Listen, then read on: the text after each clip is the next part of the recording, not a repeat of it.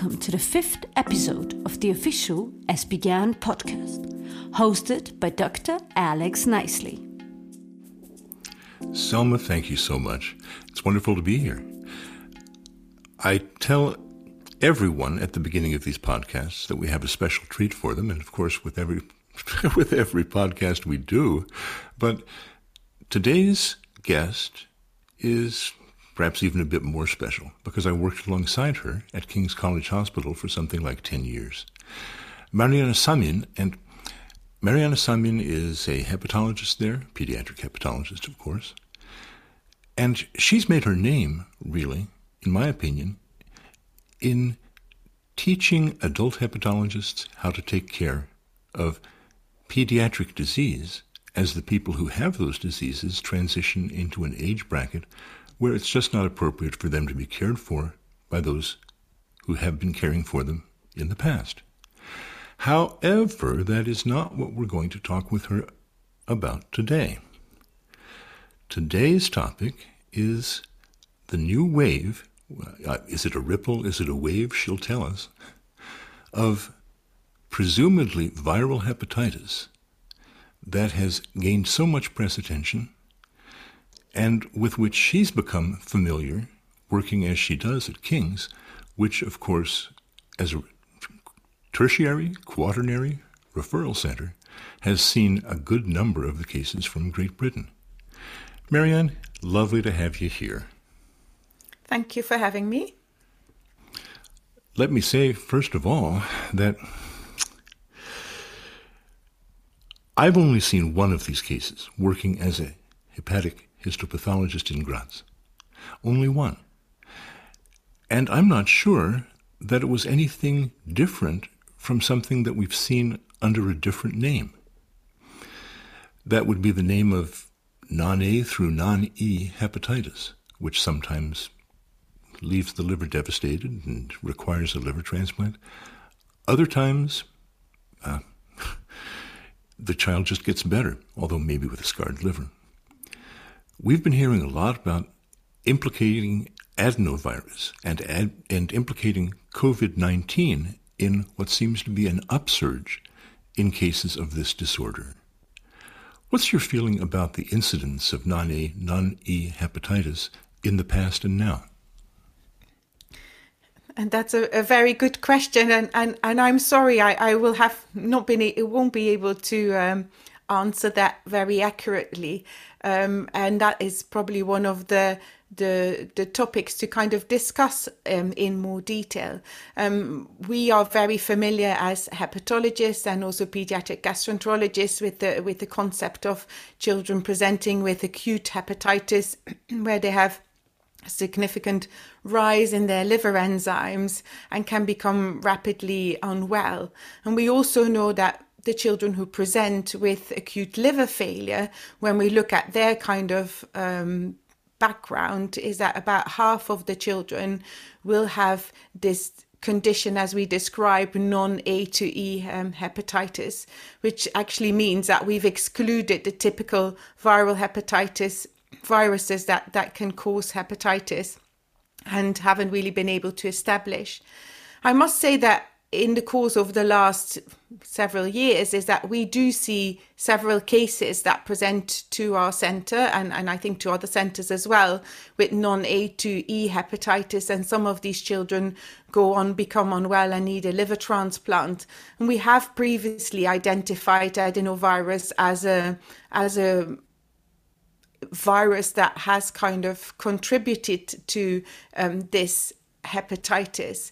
Um, having said that, what changed um, in April of this year is that there was a significant higher kind of amount or, or kind of more children presenting with acute hepatitis. And when further investigated, adenovirus did come up as kind of be more present um, when um, examined um, further.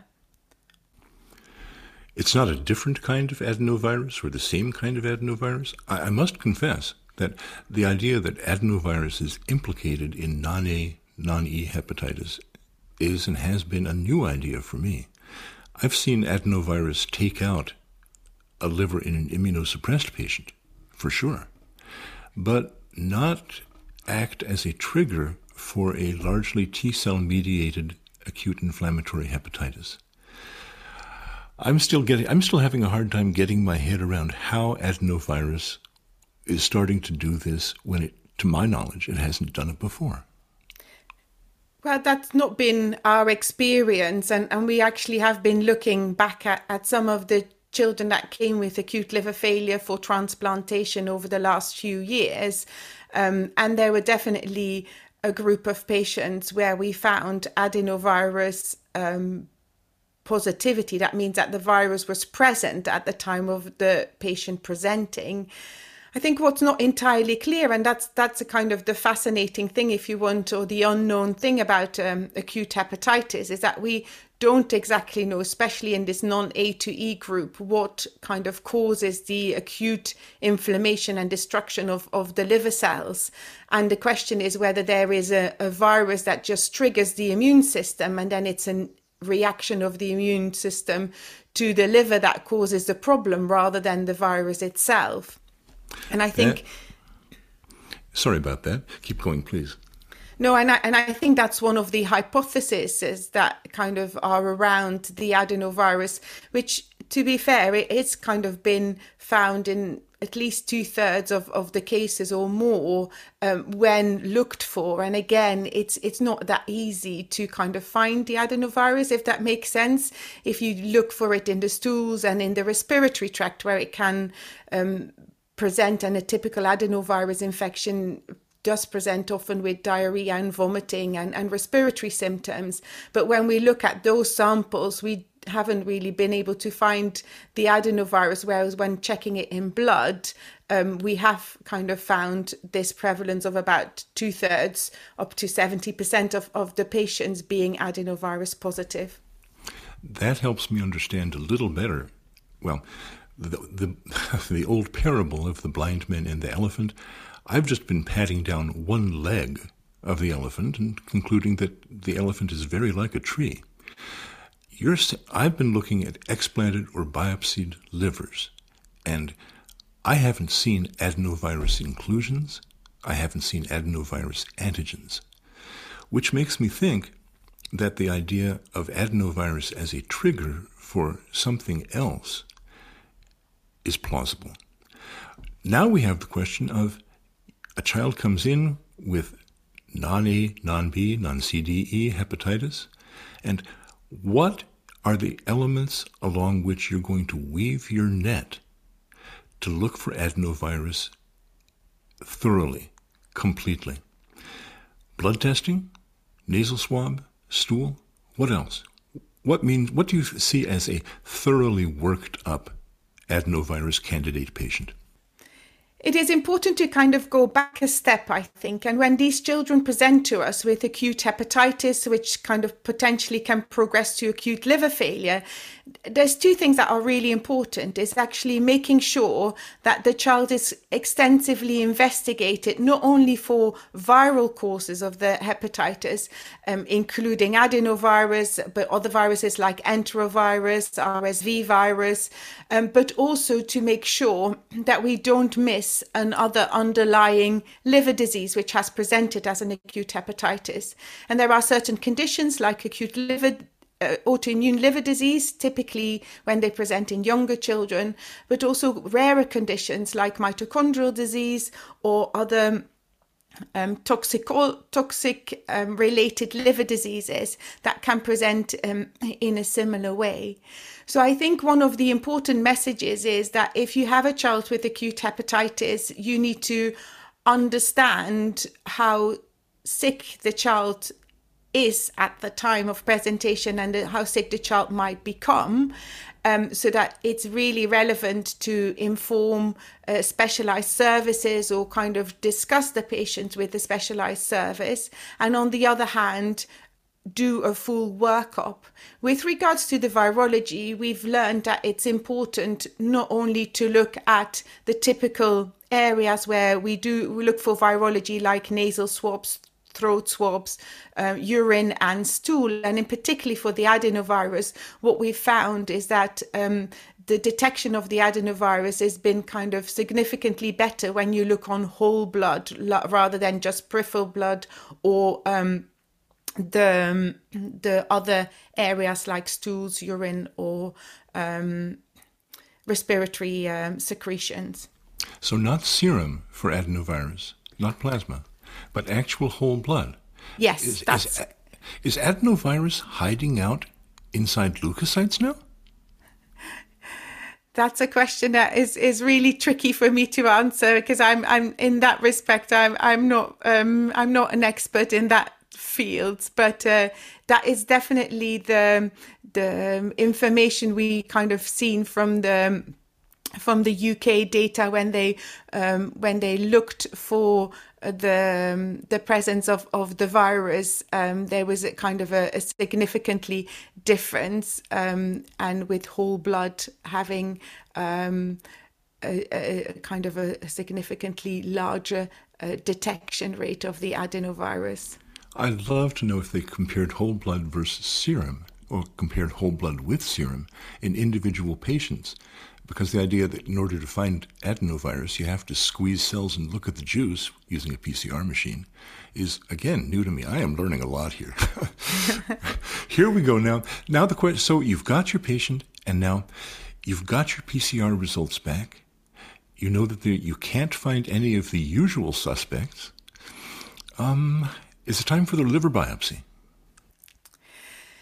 That's a good question. Um, our concern often with children presenting with acute hepatitis, and that's in general, is that the yield of getting a lot of diagnostic information from a liver biopsy um, is is kind of small um, oh, if that oh, if that, that makes back. sense take in, that.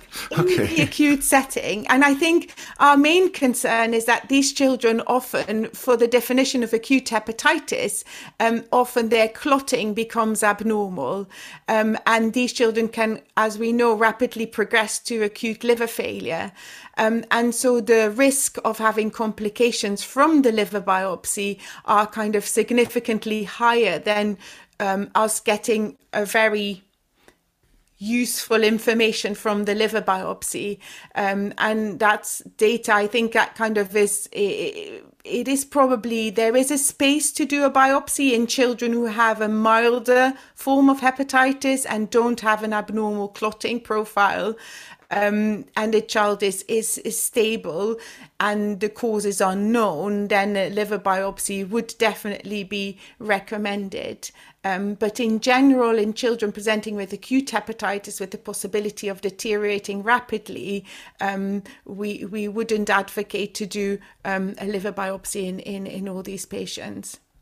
And, and, and definitely they should be referred to um, a, a specialized um, liver center.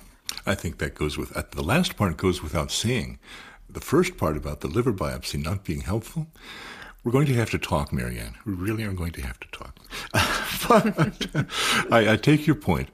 This came up not too long ago in Graz when a liver biopsy was obtained in a patient with acute hepatitis in whom this new non-A, non-E hepatitis was strongly suspected. The original testing PCR of this, that, and the other had not returned any adenovirus, but you never know, it could still be there. And the child had had a bout of COVID in February. So who knows? At any rate, the persons attending that child waited until I had looked at the liver biopsy specimen and had said, this is not Wilson disease, this is not a recognizable viral disease, and waited until then to start administering steroids. And when they gave steroids, oh, by the way, I should point out that that liver was full of killer T cells, absolutely full. So steroids went in, the child improved dramatically within a few, a few hours even, and non-A, non-E hepatitis, but giving steroids did not worsen the condition, at least, which was a fear before the liver biopsy specimen was obtained.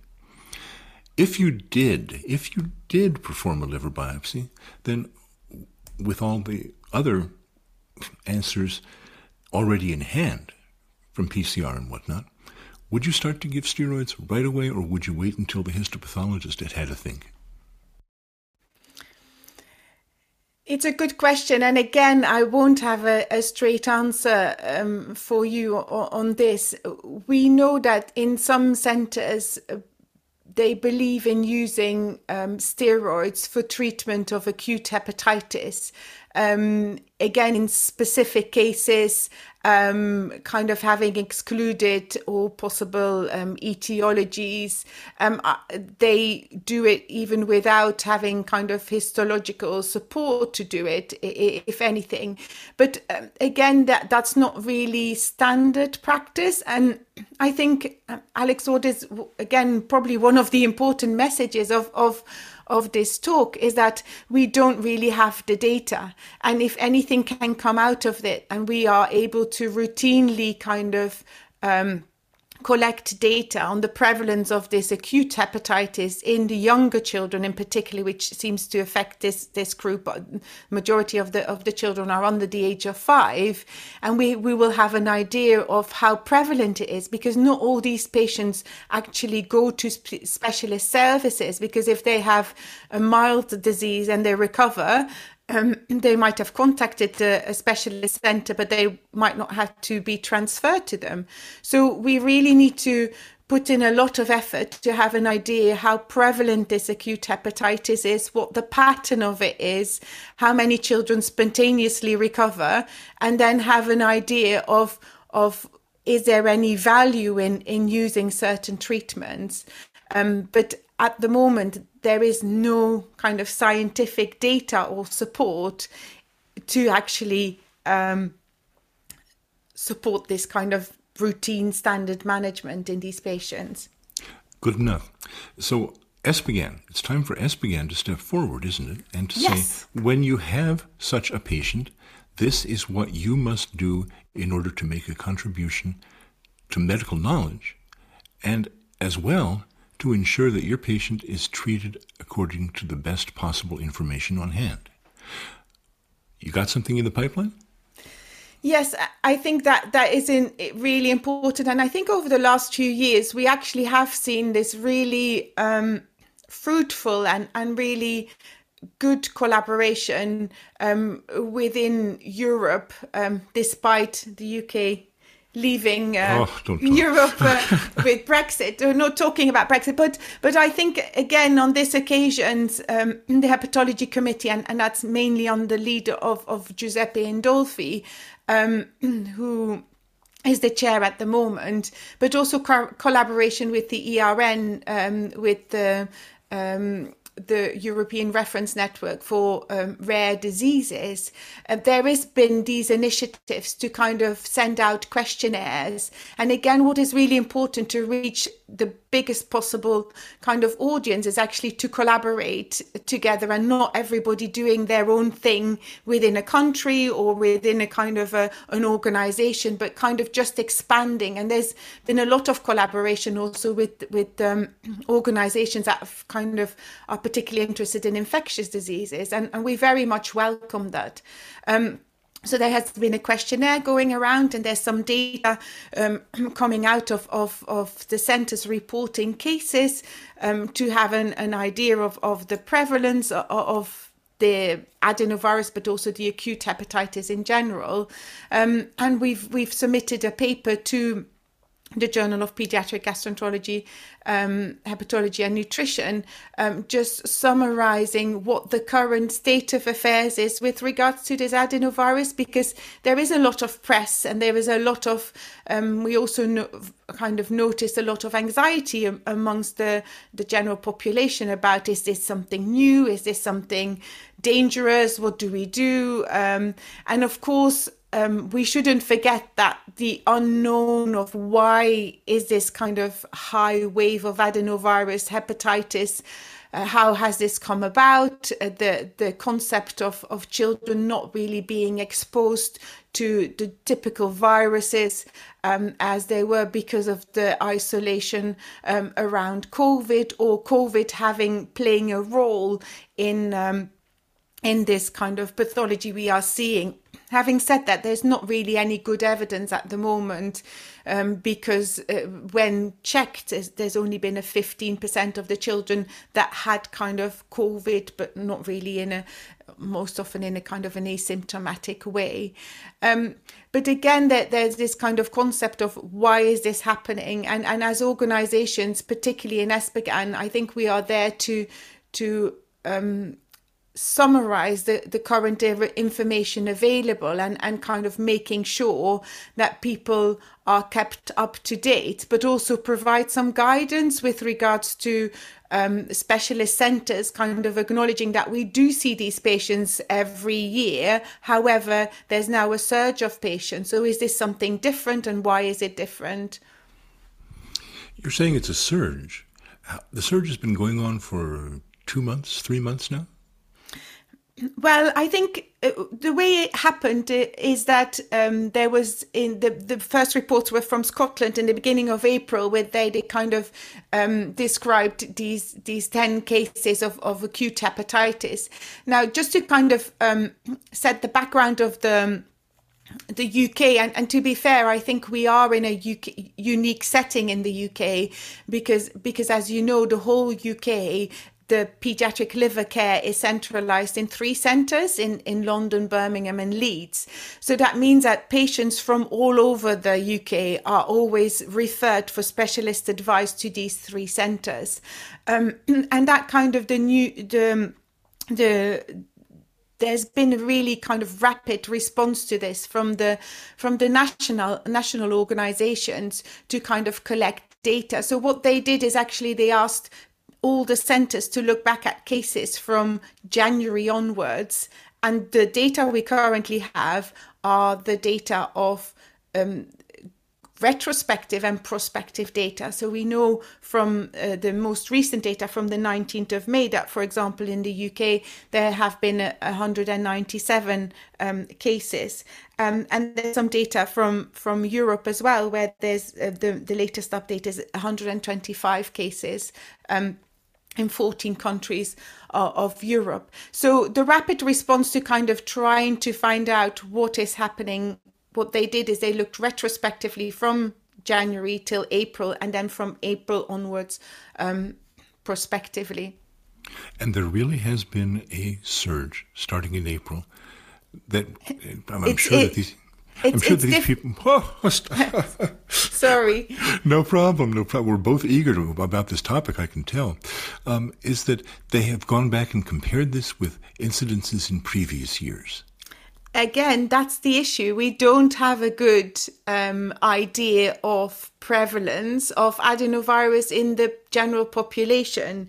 Um, I know that there there has been some um, data where they looked. This is from the European. Um, the European data, where they looked back at a period between 2019 and uh, 2020, um, 21, um, and that was in, in liver transplant centers where they actually, over those two years, saw kind of a, an average of, of 3.7 to 4.9 cases that came for transplantation, whereas in the last few months they've already seen 2.5. So that there does seem to be something different from what we've seen before.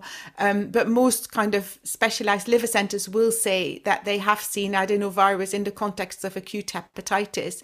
But again, without knowing how prevalent it's been in the general population, um, with not all these children coming to specialized liver centers. Again, that that's really for me the opportunity not only for adenovirus but to really get a better understanding of this concept of non A to E hepatitis in children. Is there a particular web link on the ESPGHAN page that sends those who are interested in this topic who have a possible patient with this disorder to a set of recommendations to a or even a telephone number?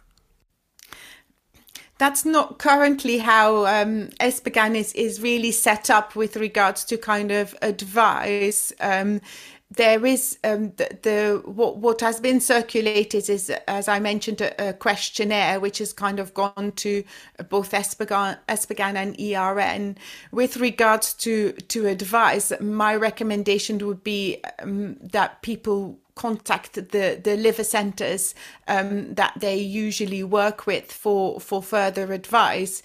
Um, in the UK, we have been having um, regular meetings um, with um, a whole group of of different people, virologists, infectious diseases, pediatric gastroenterologists and hepatologists to kind of come to a consensus and that's going to be published um, quite soon with some kind of guidance who when to refer what to do how to investigate uh, how to manage these patients um, and what can be done in in a, in a local hospital and what what needs to be done in in a in a specialized center. So from the UK there definitely will be some guidance coming out. I'm not sure whether this has been formalized um, in the rest of the EU I'm glad to hear that ESPGHAN is fulfilling one of its missions, which is to be a, a link and a support for pediatric hepatologists, pediatric gastroenterologists who are outside major or referral medical centers and who are confronted with the same sorts of problems that,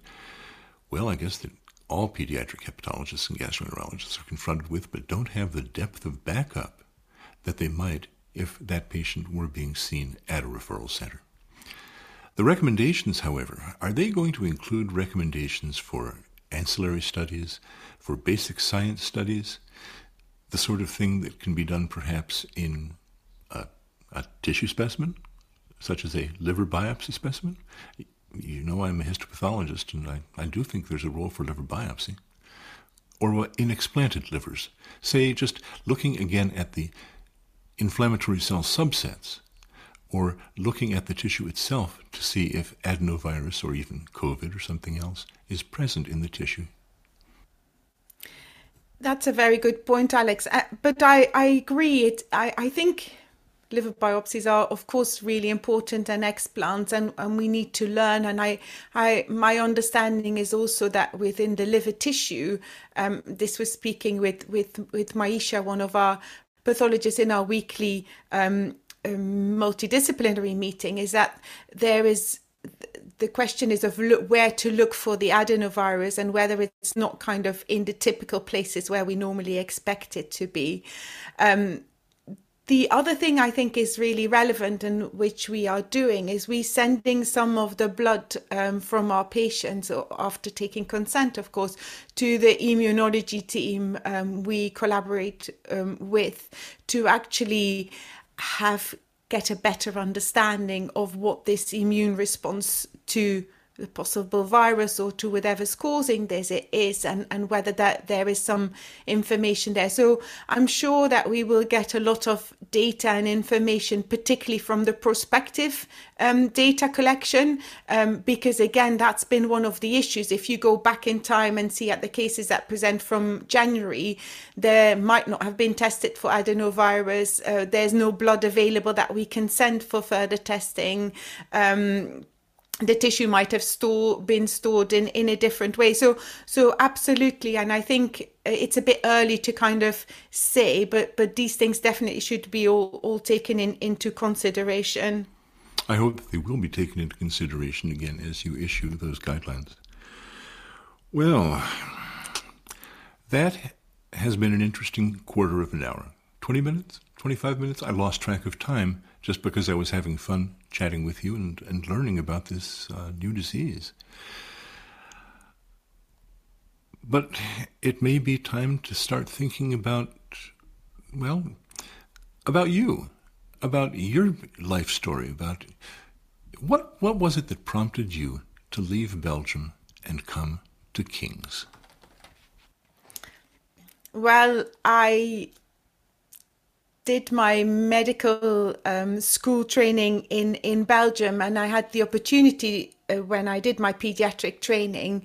Um, I'm from the Flemish speaking part of, of Belgium, and I was doing my training in Leuven. And, and one of the possibilities was to spend a year um, in the French speaking um, university, kind of um, in in Brussels, um, and I got to work um, at UCL in in Brussels and um, got allocated to work for three months on the liver transplant and hepatology unit there, um, which was an an amazing experience. Um, I was working there with with, with Etienne Sokal and Raymond Reding and Jean Deville and also Professor um, Jean Bernard Otzo, a really eminent, eminent group of, of, of pediatric hepatologists.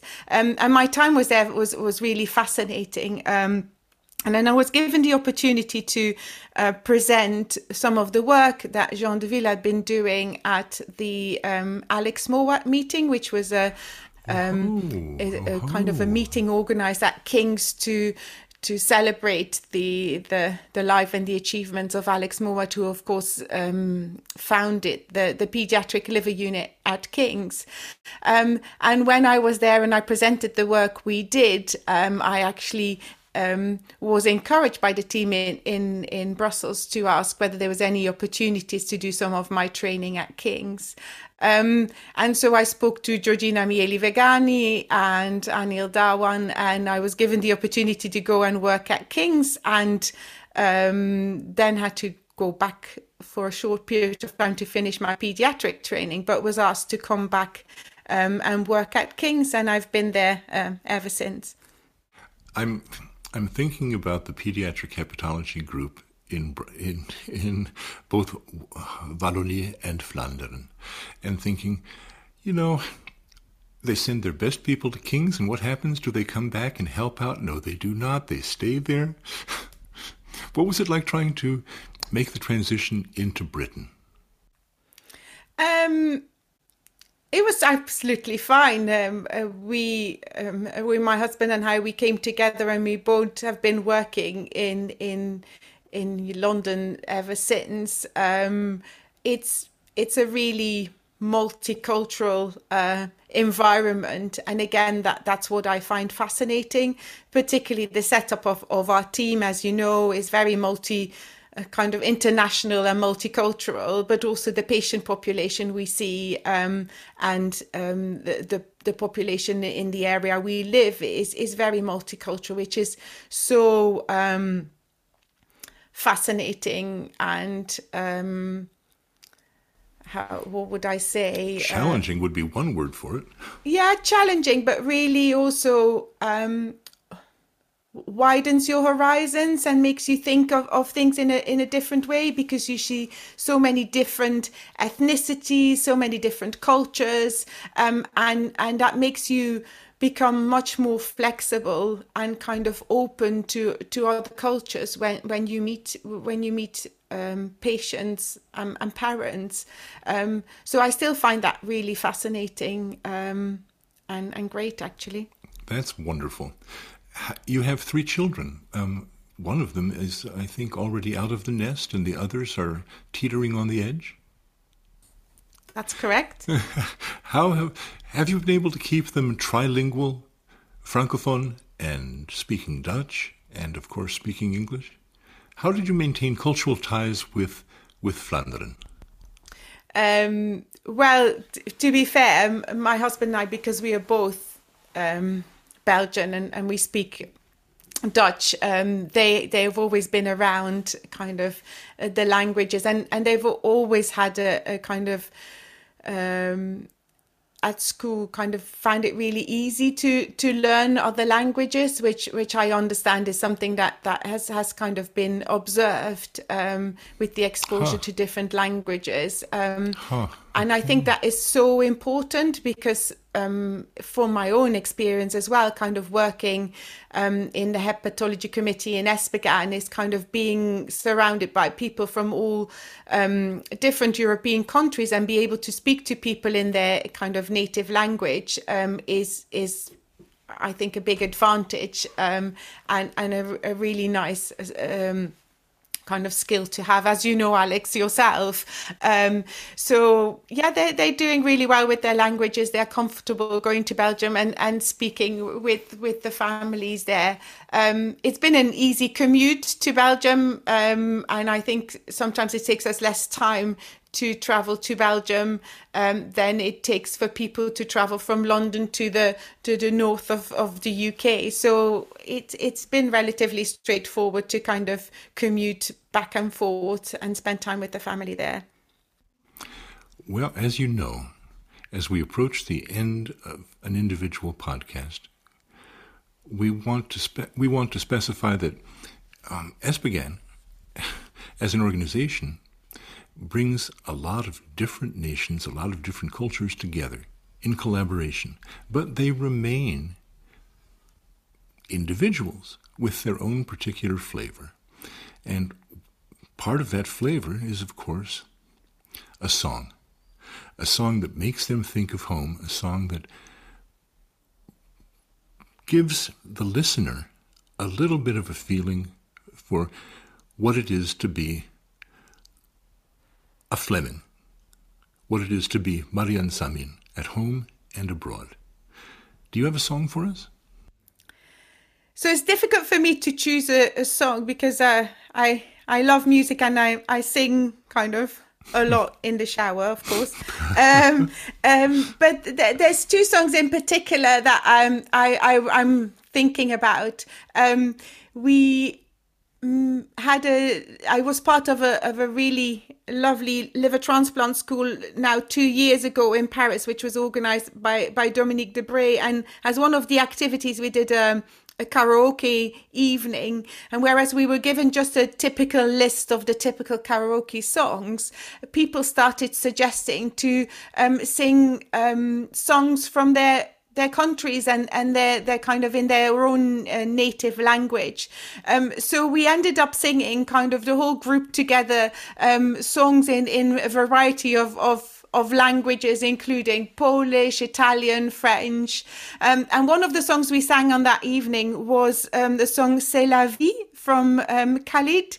Um, which is a really lovely, joyful um, song, and I think that that kind of would would work really well and, and represent kind of how people can get together, um, have a good time, share their experiences, um, and and enjoy life. I know that song and I love it. Fantastic.